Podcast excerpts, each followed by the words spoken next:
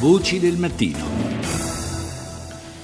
Vi ricordate di Timor Est, eh, una piccola eh, colonia eh, portoghese, ormai da tempo ex colonia portoghese, che nel 1975 venne invasa e poi annessa dall'Indonesia, salì all'onore delle cronache internazionali quando eh, diversi anni dopo eh, la, venne organizzato un eh, referendum dopo la fine del eh, regime eh, militare in Indonesia, venne organizzato un referendum eh, sull'indipendenza, eravamo nel 1999, partì una missione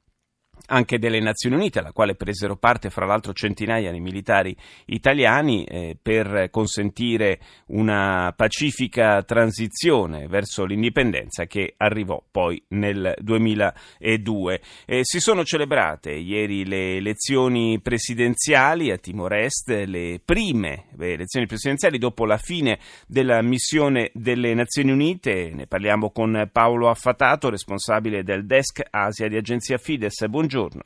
Buongiorno a te e ai radioascoltatori. Eh, è stato ha vissuto, diciamo, Timor-Est un periodo di eh, grande tra virgolette popolarità a livello internazionale, se ne parlò molto in quel periodo, anche perché eh, appunto ci fu questa, questo impegno da parte delle Nazioni Unite, un impegno che poi si è prolungato eh, nel tempo. Eh, adesso eh, la, il paese eh, diciamo, deve camminare eh, con le sue gambe e naturalmente lo fa con, con qualche difficoltà perché si tratta comunque di un paese nel quale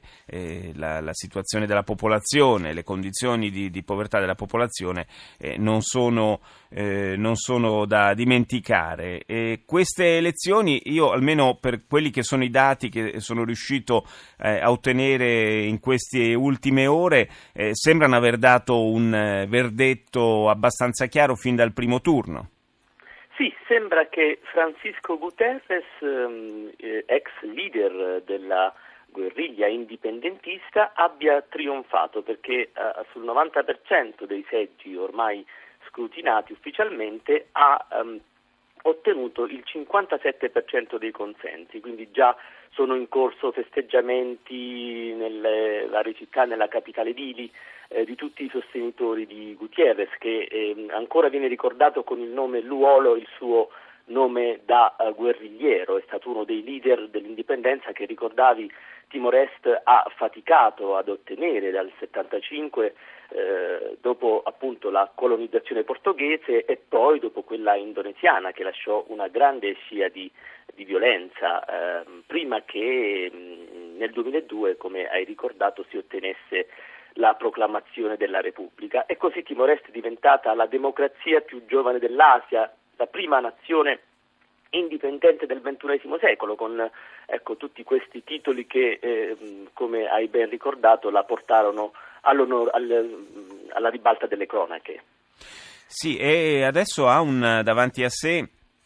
un futuro che però dal punto di vista eh, diciamo quantomeno economico è abbastanza incerto, molto dipende dalle, dalle risorse eh, minerarie, in particolare quelle petrolifere, eh, ma eh, ci sono timori che a parte il, il, fatto che sappiamo insomma il prezzo del petrolio è crollato in questi anni e quindi eh, l'incidenza di questo insomma eh, si fa sentire eh, ma non è ancora non è neanche chiaro quanto, per quanto tempo queste risorse potranno essere in grado di sostenere il paese.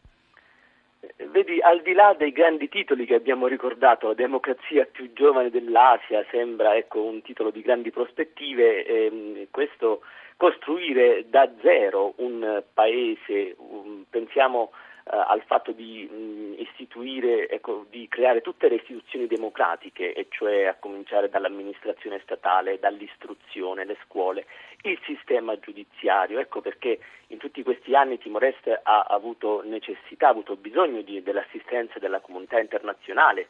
come ricordavi ancora esperti dell'ONU, compresi esperti europei, ecco, hanno lavorato e anche esperti italiani per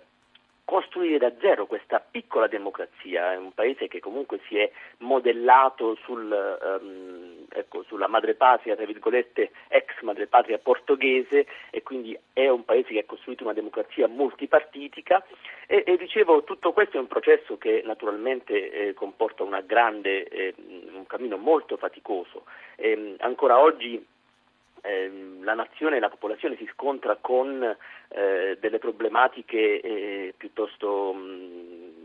ecco, piuttosto, gravi da affrontare. Pensiamo che più di metà della popolazione vive al di sotto della soglia di povertà, con meno di un dollaro al giorno. Eh, il 50% della popolazione non è ancora alfabetizzata